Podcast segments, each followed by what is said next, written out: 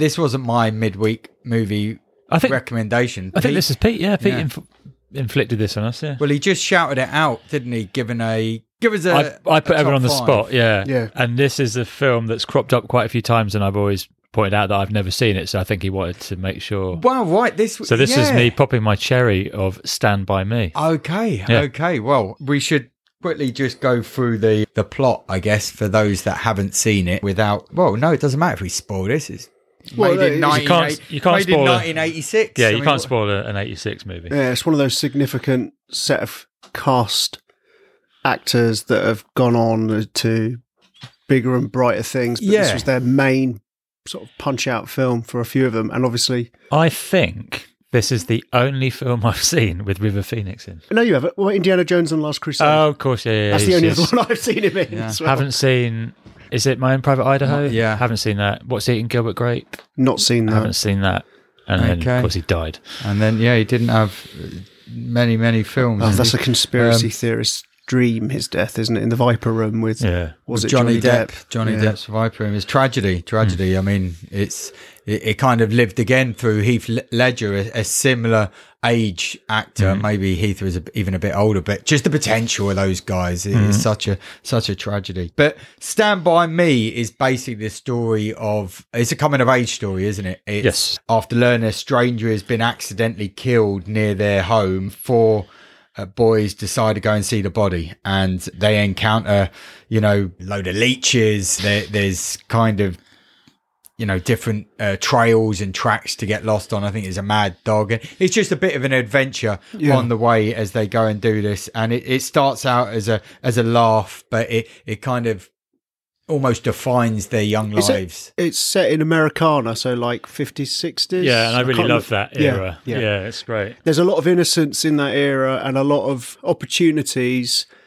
and experiences that I would say I've I, kind of are lost on our generation onwards. Mainly, well, for us, we don't live in that sort of uh, location where you can just go off and go and abandon yourself. You know, just Straight away, adventure. like as a parent, I'm like risk assessing it. Yeah, I'm like, yeah. you know, this is, and I think back to my childhood and even like, you know, just young adulthood going cliff jumping and they're just like, they go off camping on their own with a gun, you know, and everyone comes back all right, pretty much by and large. Yeah. But now, nowadays, everyone's so fucking risk adverse, you know. Oh well, it's like- people. what's the most our kids have probably done is camp in the garden, and you've you've you've camped there with them with the light on Yeah. outside. So if you need the toilet, you can just zoom in inside, and it's like it's it, it's gone. The wilderness, mild, yeah, yeah. I- and the protectionist kind of helicopter parenting that we condemn.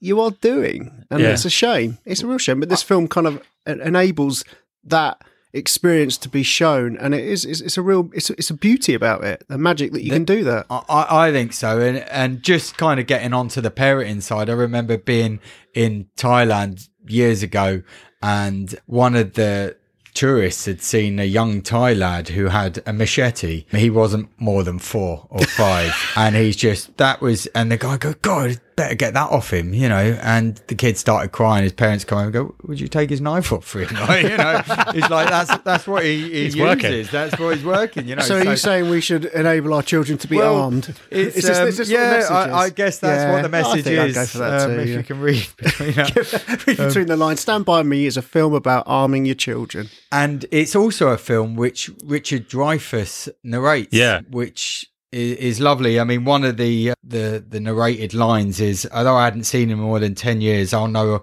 I'll miss him forever." And it's it's he's recounting this story because one of those four had recently died and he's he's just thinking back to the to that mm. summer and that time so the nostalgia's Yeah. like full right from the beginning mm. and it's it's Well, He- he reads it in a newspaper article, doesn't he? Yeah, He re- and yeah. then he starts recounting the story of, of this adventure that they went on, which is it's essentially it's the two friends who are really the, the core of the group, yeah and then other two come along. So it's Wil Wheaton and River Phoenix. Wil Wheaton's best work was obviously Star Trek Next Generation, but So this, it's Chris and uh, and and Geordie yeah, and or Gordie the other kid uh, whose name escapes me now, played by Jerry O'Connell, he has buried some money in a jar and he's trying to find it. And he overhears, is it his older brother? Yeah. Yeah, his older brother His older talked to his friends who. about because there's a, a boy who's assumed to be dead, and they these the two older lads say that they've seen the body, but they don't want to alert the authorities because they stole a car. Yeah, it, would- it would incriminate them. Yeah, they'd they'd be uh, they'd have to plead the whatever it is, And this is all overheard. and he's overhearing this while he's under the house trying to find this this jar of money that he's he's hidden. So he runs off to tell his friends about this that they need to go on this walk, this adventure to find the body, and they can be like the local heroes of finding the body, alerting the authorities, and Yeah. doing all that good stuff. There's a surprising amount. There's a, this is a rabbit hole to go down. There is a surprising amount of deaths in U.S. national parks, like ah. crazy amount of deaths. Right. And if you are missing, they will search for you for seven days, and that's it. That you know, casting on my back to last week when we watched when I said that I'd watched 14 Peaks, and I was thinking them they're those mountains were fucking littered with dead bodies. Yeah. of people, and and even the the first mountain that they go up and they have to go back up to. I'm just thinking. All this climbing and is it worth it? Like, because the amount of resources you use, you know, you should just be fucking left up there.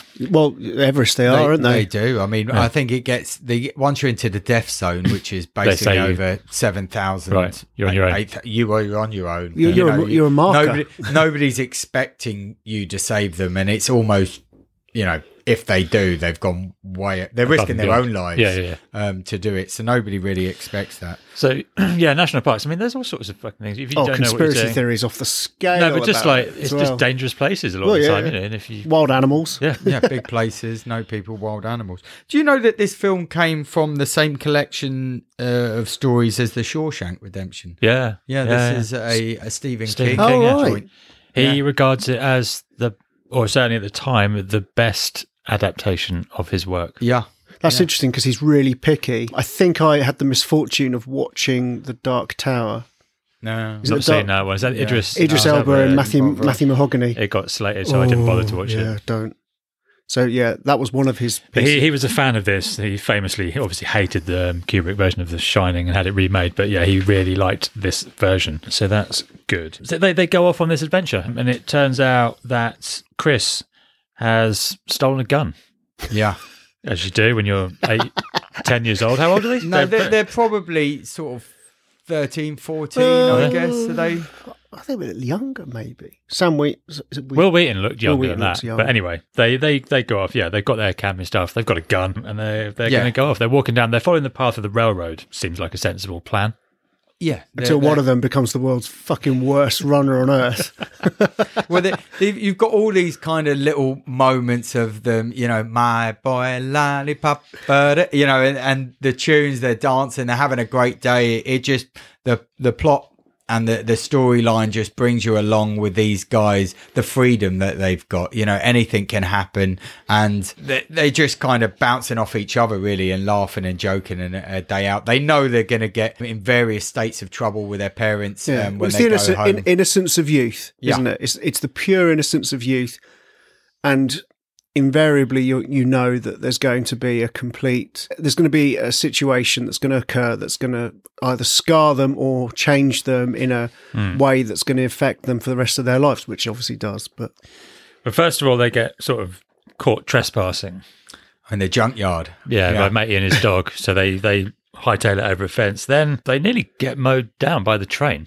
Yeah, yeah, that's right. But they they, they fill quite the tense, track, uh, don't yeah. they? You know, and and they've got a big bridge to to pass. Yeah. and once they're halfway across course, that's when the the train starts rumbling along, and they they I- need to hightail it quick. well, I'm always suspicious. I'm sure these trains have could have stopped. Ah, No, that's inconvenience. no, no, no. I, the It stopping. seemed like he was really powering on. the stopping. He beeped his, he tooted his thing, his whistle. but you know, the stopping distance on a train's got to be pretty, pretty long. I'd imagine. You don't, they don't just come to a halt quickly. Yeah, no. Yeah, but he of a looked like there wasn't any form of braking. Ah, He wasn't even trying. He's No. speeding up. More coal on the fire. Let's fucking go, go. stupid kids. This will be a Well, there's already one dead body out there. Another couple ain't going to make any here it's difference. the parks, as we said. These bodies never get retrieved. They, the local hoodlum, Ace. Kiefer Sutherland. Kiefer Sutherland, yeah, and uh, um, and his uh, laughable peroxide blonde hair. And you've also got a friend of his is John Cusack, I think, isn't it? A young John Cusack, the the brother of Dunno. Chris. Is Yeah, that? he's in it. He's in it. Yeah, Oh my god. Yeah. Right, we're gonna have to fact check But that. he's the dead one. He's he's He's Ray Brower. no, he's Wil Wheaton's older brother who's died, and he gets his dad says it should have been you, which is like the worst. But there, there is a, a, a But- cut scene where they, yeah, you he has a nightmare. Kusha. He has a nightmare. I know the nightmares of the funeral where his dad says that to him, and he wakes up, and, and then Chris has to comfort him. But Th- This well, this is part of the um, the guy going around with Ace is is called Eyeball or something, isn't he? Great nicknames. It, which is he's Chris's older brother. right. He's got the kind of slick like greaser hair, and he's going around. He's the like the sort of second in command to Ace, and I I don't know. I thought they were fucking pathetic to be honest. well, okay, we'll get you. We'll get you your feelings on it later. But it, it was it was one of those that moment there actually where he's having to to recount about how worthless he, f- Yeah. he feels and everything. Apparently, in the in the movie itself. River Phoenix couldn't turn off his own emotions after listening to it, and it was just it really affected him, you know. And these only young actors, these Yeah, yeah, so yeah. Rob Reiner, who's directing this movie to to get this out of them. But then you look back, and as you mentioned, you know the the careers then these guys have gone on to forge, or, Yeah, or the potential that they had anyway. Totally amazing. And yeah, he was he needed to hug hug him and everything just to bring him back down Mm. and say, you know, this is this is great stuff. We've got it, but. Yeah, the, it's an emotional film, and as it that they tell the stories, one of the best moments in it is as yeah, he's telling the story of Lardass. Oh, the pie eating. Yeah, the blueberry pie eating, and he's made up this story. He wants to be a writer, and his his mates are the only people that are really encouraging him to do that and saying, "Look, tell us your story. This is it." Yeah. And he tells this fantastic story of this fat guy who got bullied this his whole time and his whole life and everything in his town. And then one day they have a blueberry pie eating contest, and he eats so much blueberry pie he just projectile Well, he vomits necks over he necks a bottle of oil before Yeah, the that's right. contest, There's- just to get things going. castor oil. Yeah. Oh fuck. And yeah, then he does he does about five or six pies, and, and then they they just hear the noise, don't they? And then you say this is the best bit. Fuck me. Oh well, it's it's it's a, it's a bit that I re- I remember a lot. I mean, I'm sensing that you didn't enjoy this movie quite as much as Well, anybody we'll, else in the well, we'll get has. on to it at the end because we've got we got the. I think I'd heard about this one before is when they they decide to veer off from the railroad and they said I can't remember if it was oh man Corey Feldman who says if we go through those woods. That's a shortcut, and we can get to where we need to go a lot quicker. And they, all right, fuck it, we'll go that way. But they end up having to cross this swamp Yeah. kind of lakey thing, which they're larking about and trying to dunk each other under the water at first. He's Cheers, like, no. I need to get out of here. And as they're wrestling on the edge, he notices that there's leeches knocking about. And they're, they're frantically trying to get the leeches off. But then uh, Wil Wheaton realizes there's one where he really wouldn't like, he, he wouldn't want to have a It's leech. on the nads. yeah. Oh, Uh, and he has to. He pulls his hand out from his shorts, and he's got like blood all over his hand from his dick. Have you ever had leeches on you? No, certainly not on my dick. No, I well they've come close. I thought they were a lot because they Um, just brush them off. I thought they were a lot more difficult. I think they, They- like flame them off and stuff. They well, they're um, you can pull them off, but they they will make you bleed. Yeah. Then, like you Yeah, know, um, or The wanking thing was I last know. week.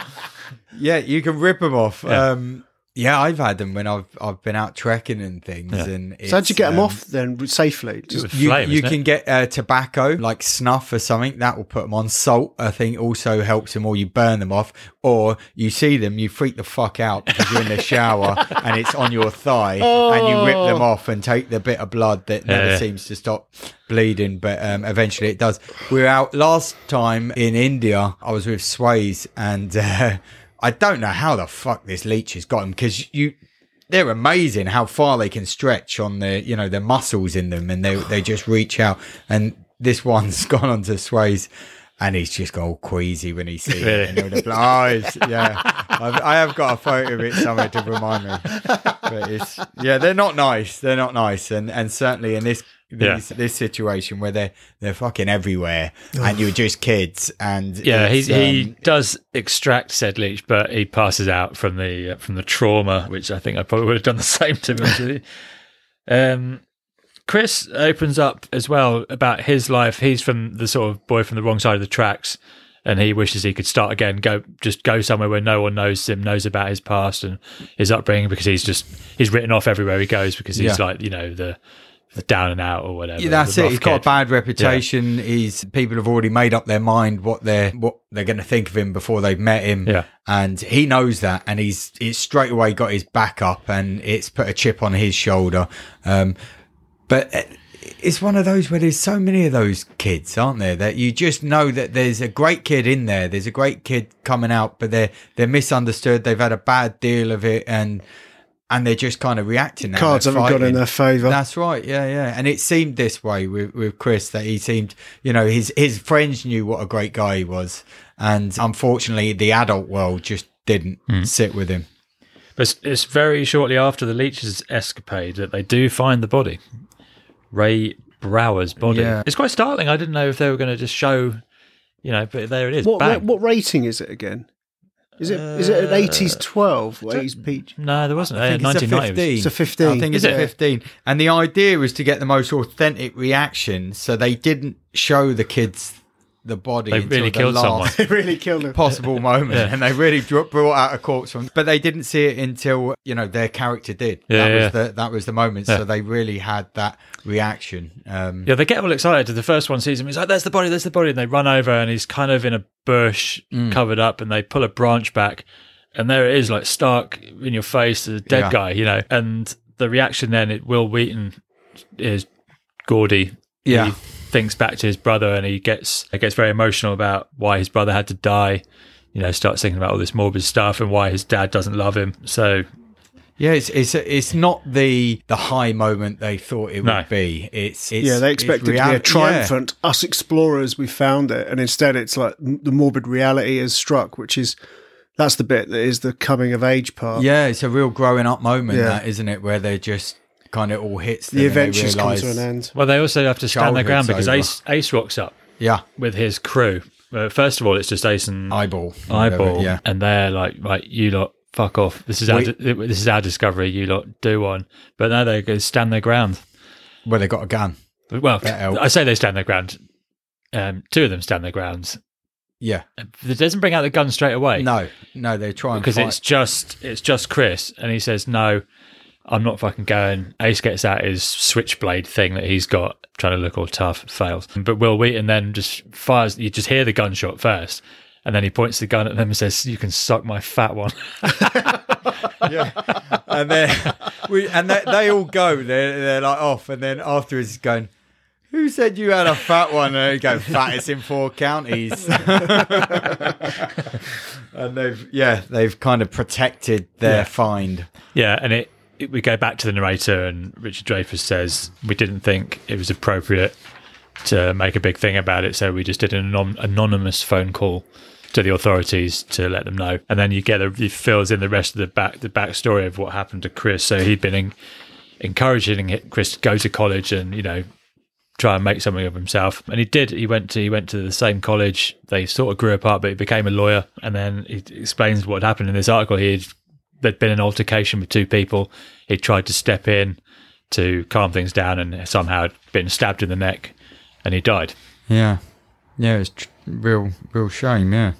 And that's when he says, uh, although I hadn't seen him for 10, 12 years, whatever That's it was, right. I knew I'd miss him for the rest of my life. So, a tearjerker, an absolute stonewall Okay, so- coming of age right. classic that everyone should see. I watched it with my boy, and we absolutely loved it. And it was one of those first adult films that I'd actually watched with him. I say adult films, you know, you, you Debbie Does Dallas. Other than Yeah, that, uh, yeah, exactly. okay, yeah. You know, other than the smarts.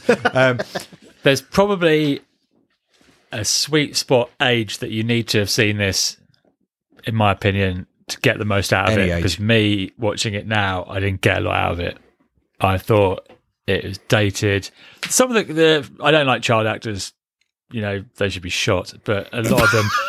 These were, were pretty good actually, and, and you, you can tell that because they these guys went on to Yeah. have decent careers. So that that was actually okay. I thought Kiefer Sutherland was just like fucking like absolute pantomime Do you think he was just phoning in his Lost Boys appearance? I haven't seen Lost Boys, so I can comment. Um, so it's just like it just like, wasn't intimidating at all. It was just like a complete mockery. Oh, No, if you think he's pantomiming this, you need to see Lost Boys.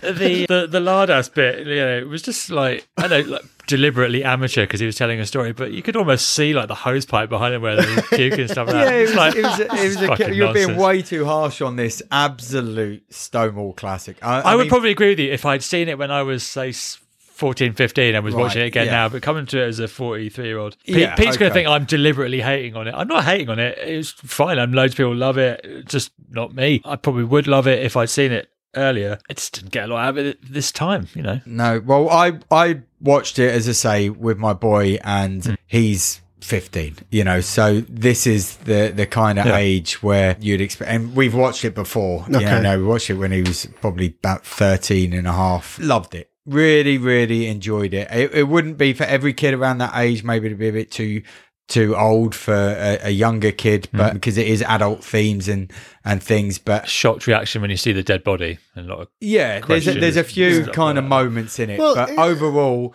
kids are a lot more, you know, A bit they're resilient. doing it. They're but bringing out guns and bunking off Yeah, school in this, Yeah. you know, in this era. I'd, s- you think about the dead bodies in films of the eighties like that. The one, in, the one that still gets my kids like, I was shocked by the fact that they weren't completely devastated by it. Is I watched the uncut. You know, when the body falls from the freezer that's hanging. yeah, yeah, yeah, yeah. So- yeah, yeah. There's that element that was just seen in. Certain, This one was was more striking because it was you It's know, cold. A, a body. It was a decomposing like dead body. It wasn't like a horror film dead body. Do you know what I mean? Okay, it was just more like this is what happens when someone dies. Do you know what I mean? It was Yeah, quite. Like, yeah, it was a reality there. Um, yeah, it's.